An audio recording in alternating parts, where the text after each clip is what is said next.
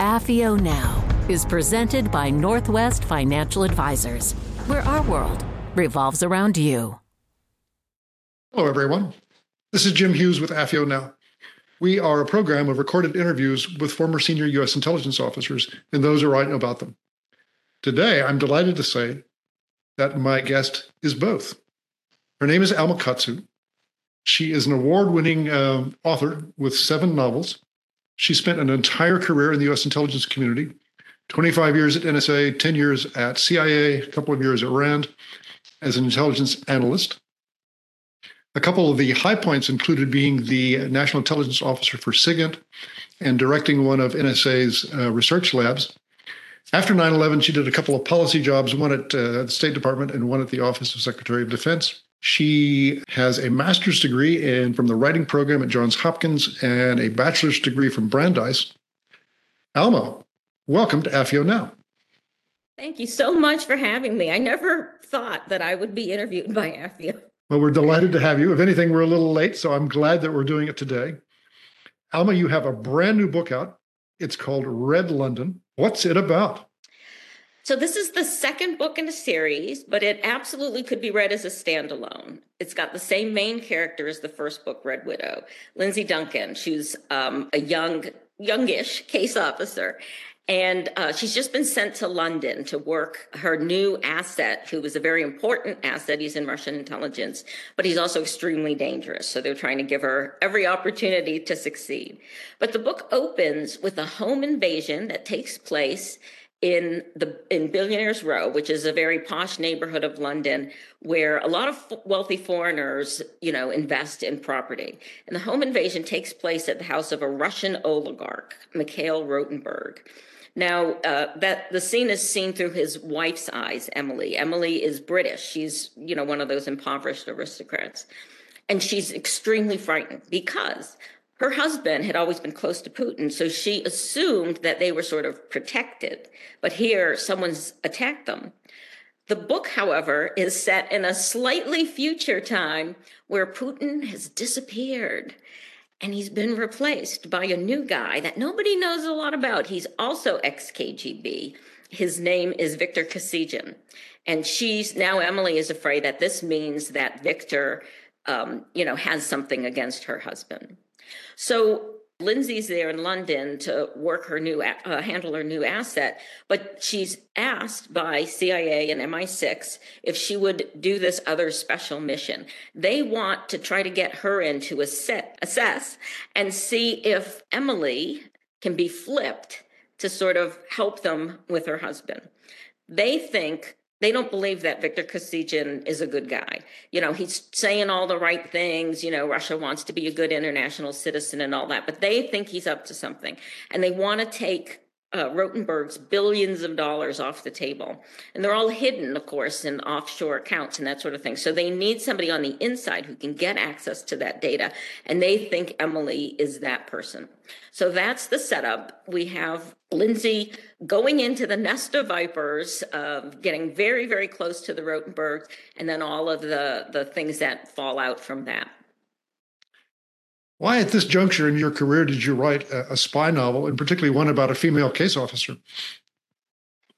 Well, so this is the funny part. Most people who know me as a writer know me as a writer of historicals that usually have a horror or supernatural element to them. And I know that sounds kind of crazy, right? Everyone out there is sort of shaking their head saying, why didn't she start with spy novels? But when I started writing, I was still working and I kind of got the impression that it would be sort of difficult. But I should also say, I, I, when it comes to the writing, I think of myself as a writer first. I put a lot of effort into becoming a good writer. And so it wasn't just because I wanted to write a spy novel, I wanted to learn how to write novels. I, that career was going pretty well. The first, I had a couple books that were sort of big books. Um, but then when I retired, I was having breakfast with my editor one day, and she said, You know, I know you've always wanted to write a spy novel. Why don't you give it a shot? And I was thrilled because you don't often get that opportunity. Once you're known as a writer in a particular genre, they like you to stay in that genre because it's easier for marketing and publicity. It's easier to build your audience if you're just appealing to one kind of reader. So this was you know, they were really taking a chance on this. But I knew exactly what I wanted to write about. And hopefully, we're going to talk about what people in the business think of how spies are depicted in pop culture. But I really felt like there should be a place for a story about the women working in intelligence today, modern women, modern problems, because, like I said, I had a long career. And I've just been so impressed by the women that I've worked with. I'll digress a little bit. You know, at NSA is sort of sad.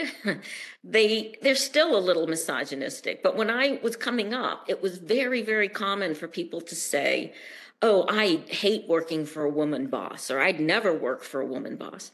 Well, I'm proud to say that in my 35 careers, the best bosses I've had have been women. And I want to flip that story. I want people to understand that the women out there are every bit as capable and professional as the men who have been written about for decades. I've actually talked about this on other interviews, but when I joined CIA in the early 70s, my first boss was a lady, and she is now a CIA trailblazer. Oh, excellent. So, one of the things that we talked about off camera was writing for different audiences. And what we discussed was writing for the kind of the insider group, those of us who are former members of the intelligence uh, community, but also writing for a much larger popular audience. What's the tension there, and how did you try to straddle those different audiences?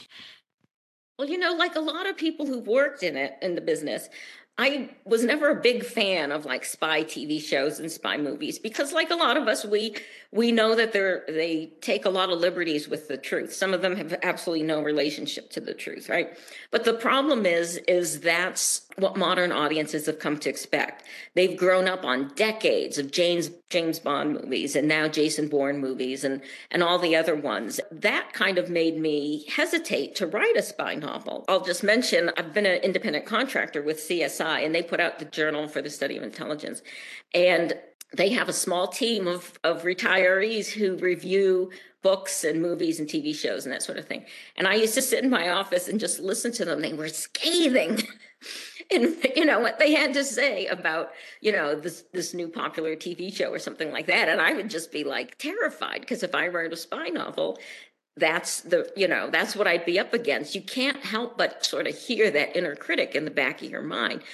So when I did do Red Widow, that was a that, that was kind of in my fore. I knew that I wanted to make it as realistic as possible while still getting past the PRB, but to make it entertaining enough for modern audiences, people who did, you know, who who've grown up on pop culture. Uh, I think we might talk about TV at some point, and that's where I really learned some interesting lessons and all this. So that's what I've tried to do. I was super pleased when Red Widow came out. I got so many like emails and texts from form, you know, from retired folks in the business who said that it was the most realistic portrayal of what it's like, you know, to walk the halls at Langley, and that just made me so so happy and so proud. Red London is a little bit a little bit more removed. It's a little bit more action oriented and that sort of thing, but I think it is still fairly fairly true to life. Alma, tell our audience just a little bit more about the Russian oligarchs in London and kind of what a mess that has become. This has been really, it's funny because I remember back in 1994 when the British Prime Minister he created yeah, how this whole problem came about is they created this new class of visa. So they would allow foreigners to stay in the country if they invested roughly up to a million pounds in the British economy. And they did this because they were in a horrible recession and they had been in an even worse recession slightly before that. So they really needed, you know, new sources of money. But at the same time, that's when the Soviet Union was imploding. And uh, I was looking at basket case countries at the time. That was part of my portfolio. And we were looking at what was happening in Russia, and we were pretty scared. It was falling apart. They were trying to figure out how to make the economy work. The nascent political parties that they were trying to stand up didn't look so good, but the population was really suffering. You know, there was very high rates of disease, alcoholism, AIDS, all kinds of stuff was looking pretty dire. And in the middle of all this, we were seeing the guys who were recreating the economy, who were trying to start businesses. Really, what they were doing were grabbing a lot of you know state owned things to try to privatize them were the men who would become the oligarchs and they weren't outstanding businessmen upstanding businessmen i should say you know, they were mowing each other down. They were having gangland like killings, you know, in order to secure businesses and that sort of thing. Well, the two things were happening at the same time. And it sure looked for all the world like the British knew they were inviting these guys, these new millionaires with new money, right, to come to England. And you had to ask yourself, was this sustainable? They're inviting this criminal class into their country. And I don't know what they projected would happen, but it ended up, right, with the oligarchs and not just the oligarchs, right? You know, there's a lot of Saudi money there, there's a lot of China, Chinese money there. But but now they do have a sizable pop, Russian population in the UK, in London. Their oligarchs are very dug into the economy. They're very dug into the real estate market there. And you know, in the last couple of years, the UK really has come to see that they've created quite a problem for themselves. I mean, first there was in 2018 the, the Sergei Skripal poisonings, which was a real wake up call uh, at how brazen Moscow was being. But then with the invasion last year, and they knew right away that they were going to have to go to sanctions. I think they were more public in addressing the fact that they they knew they had created this problem and, and now they had to take some serious steps. So that was kind of music to my ears because this book was actually started in 2019. The situation has always fascinated me, but we all know that us old intelligence types can become fascinated with things that happened in the past that nobody today gives a hoot about. So uh, it actually ended up getting back in the headlines. So it's worked out for me. So, in that uh, same vein, I understand you had to do a little additional writing at the end because things in the public scene changed rather suddenly. Oh, yes, that was terrible. I had turned the book in already, and then the invasion started. And like every other person who writes spy novels, we were all focused on Russia, but we were focused on what was happening at the time with just, you know, a little bit of what ifs, you know, but nobody predicted the invasion. Right. So um, my editor looked at it, my editor at Putnam, and she said, you know, this isn't going to work. It's not going to be satisfying to readers because it's already sort of past that point. So can you rewrite it? And I said, sure. Rewriting is is the business actually. So I did rewrite it. But if you got if you recall, the events on the ground when the invasion happened moved very very quickly and you know the talking heads would be speculating about something one day and the next day it would happen right I had to rewrite the rewrite I turned in. And I think I was on the next rewrite of that rewrite when I told myself, this is not sustainable. I have to get ahead of this because it's generally 18 months from when you turn in your manuscript to when the book comes out in bookstores. So you can see I couldn't do this month after month. It's, it's just crazy. So I asked myself, what's the one thing that everybody wants to see? Putin disappear. What if I give that to them? But the cure is worse than the disease. So that's what gave me the idea to do this. And it's really made the book. It it got a lot of interest from like editors and you know, because you're giving people what they want. As soon as I say Putin's gone, everybody gets a big smile on their face.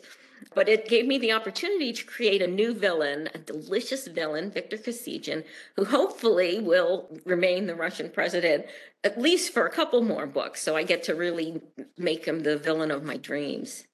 So you've had a interesting career writing a number of books, but I understand you've just launched on a brand new project. Tell our audience a little bit about that. Oh my goodness, there's actually been a lot of different projects. Are you talking about the one for emerging trends? Uh, I'm talking about, I think you have a new uh, TV project coming up. Oh, yes. So, yeah, sorry. You know, this is the business. You're trying to make hay while the sun shines, right? So, as long as people are paying attention to me, I'm trying to launch all kinds of things. Like I did a story for a big video game company, and that, that announcement is going to come out soon. And just all kind you know whatever people will pay me for basically i'll do. But tv has been something that i've really wanted to get into. So we were very lucky with red widow. Red widow was optioned by fox for a tv show. And as part of the deal i was made an executive producer.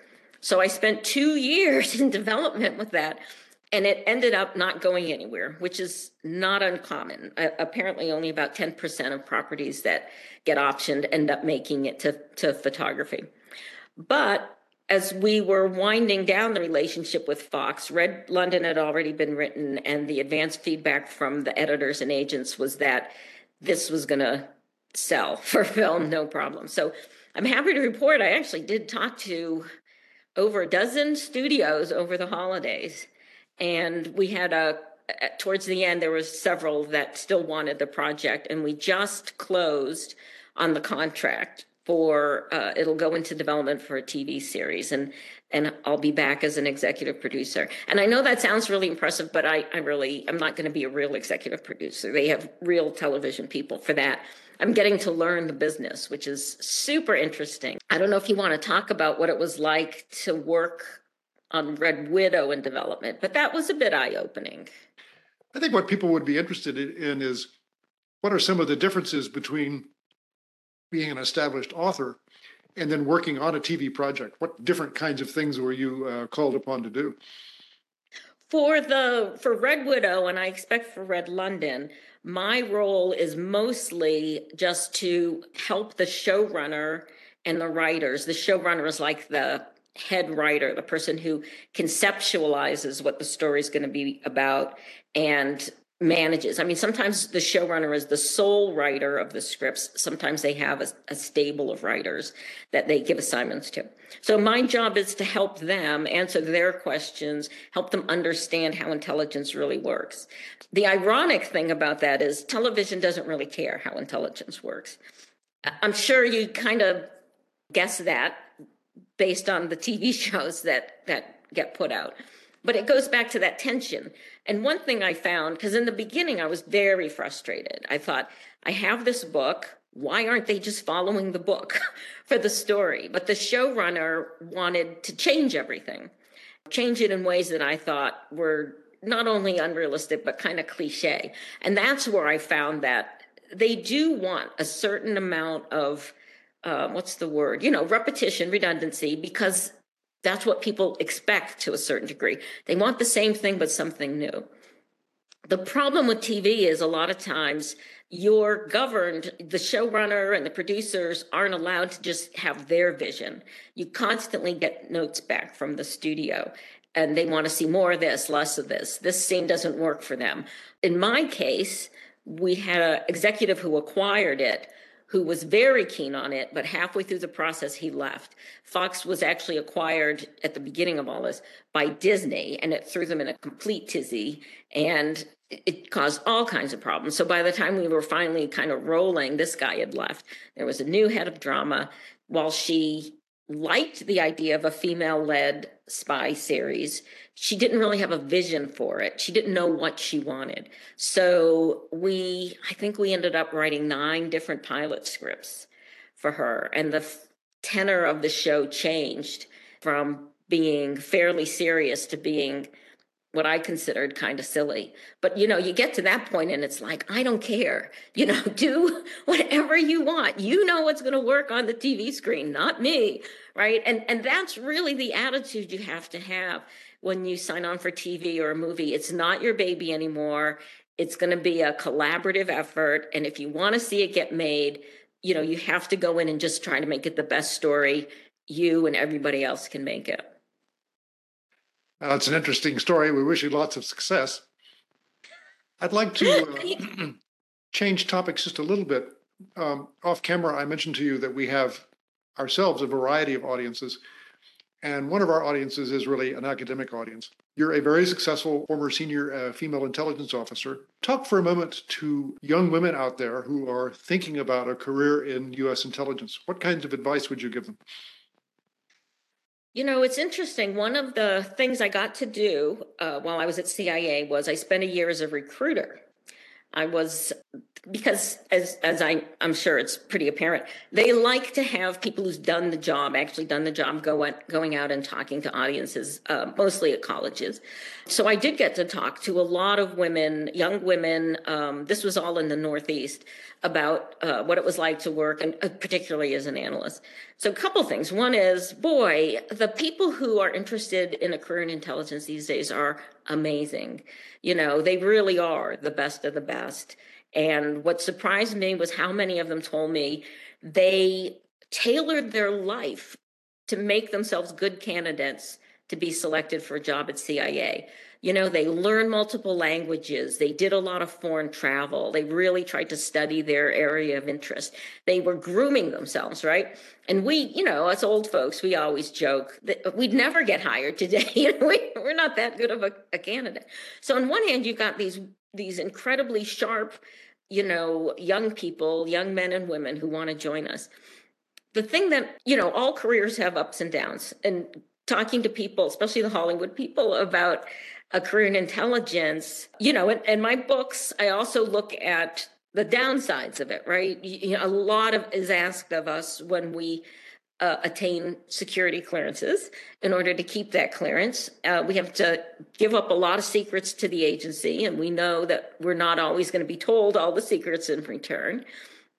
There's a little risk there. Um, often we're disappointed a little bit in our careers. So, that aside, the thing that I'm most grateful to uh, the government for giving me this opportunity is I had an amazing life doing things that I never would have done if I had never joined intelligence. I grew up in a very small town in Massachusetts in a small, uh, not advantaged family. You know, we had a very narrow window on the world. And this was a long time ago, too, when girls were told, you know, you can't be good at math, you can't be good at science, you know, you can be a teacher or a nurse, that kind of thing. And I knew I didn't want to do those things. NSA in particular was an interesting place to start because NSA is super technical. I used to joke, you, you can't even like be a janitor there without knowing a lot about computer science and telecommunications. I mean, you know, like up to here in it. And it amazed me that I was actually good at it. So I got the opportunity to do all these things I never would have tried. You know, we talk about the travel and that sort of thing, but it's more the investment in you and the skills and they believe you can do all these things you know i ended up being a fairly senior manager i was a deputy office chief by the time i retired i never would have predicted that i could manage you know a large cohort of people the opportunities you'll get are really endless in the intelligence community. Don't you think, Jim? I agree completely. Thanks very much. That's a great comment. Well, the book is Red London. I finished it last night. It's very entertaining and very current. I want to thank Alma Katsu for just a delightful interview. Thank you, Jim. This is so much fun. I love talking to you.